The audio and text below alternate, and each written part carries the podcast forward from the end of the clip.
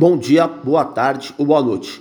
Olá, tudo bem com vocês? Meu nome é Adriano Vretaro, sou preparador físico de alto rendimento e estamos aqui para falar sobre preparação física no basquete. Preparação física voltada especificamente para os jogadores de basquete.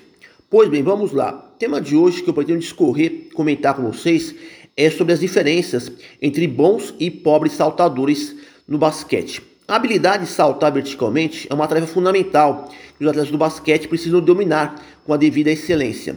Para pontuar, os jogadores têm que arremessar uma bola numa cesta que está suspensa a 3 metros de altura do chão. Assim, quanto maior for a sua saltabilidade, mais fácil fica para o atleta tentar executar um arremesso, uma enterrada, uma ponte aérea, rebote, entre outras ações motoras.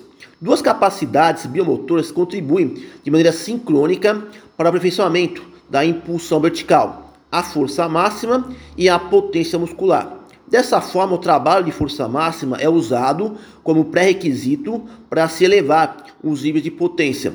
Normalmente, a força máxima irá estimular a coordenação intra e a coordenação intermuscular.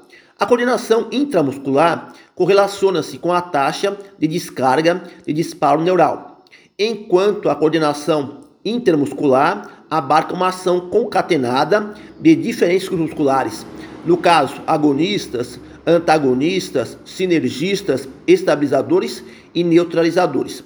Em seguida, ou até mesmo em paralelo, quando o atleta vai elevando a sua força máxima, será possível treinar a potência muscular. No basquetebol, é recomendado buscar adaptações tanto na potência explosiva, que solicita um tempo de contato pé-solo mais longo, como também na potência reativa, que está atrelada a um tempo de contato pé-solo mais curto.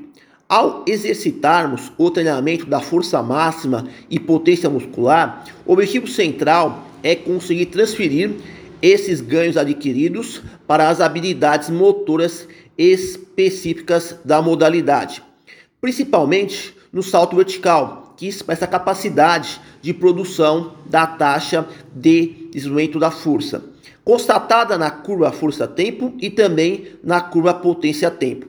Entretanto, há outros fatores que contribuem para uma boa saltabilidade, em conjunto com os programas de treinamento da força máxima e potência muscular, como por exemplo a distribuição predominante das fibras musculares o gênero dos atletas, a técnica de execução do movimento, o uso eficaz do ciclo alongamento e curtamento e a rigidez na unidade músculo-tendínea. Frequentemente, os preparadores físicos costumam avaliar o estado de prontidão neuromuscular e a potência mecânica de membros inferiores usando o recurso dos testes de salto.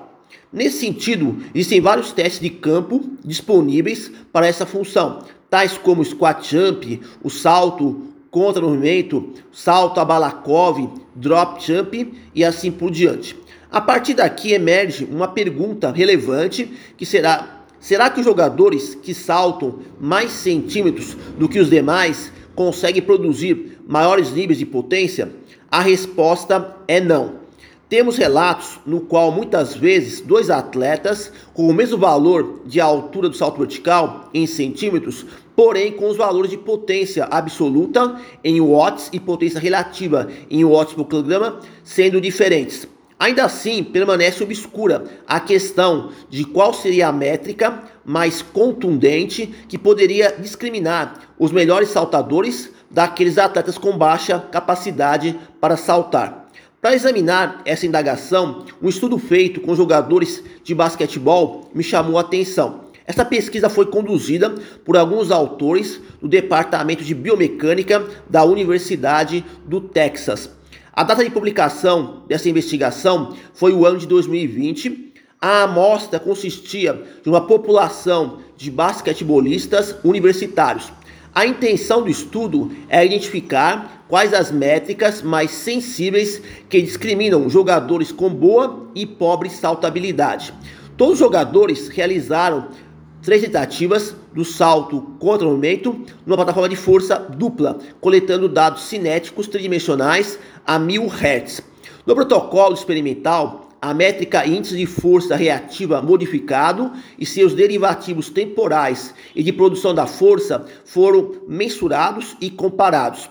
Essa métrica foi elegida pelos autores por hipotetizarem que os atletas com altos valores apresentam a altura mais elevada, tempo de decolagem mais curto, grande pico de força, alto pico de potência e rápido impulso propulsivo nos regimes de contração concêntrico e excêntrico.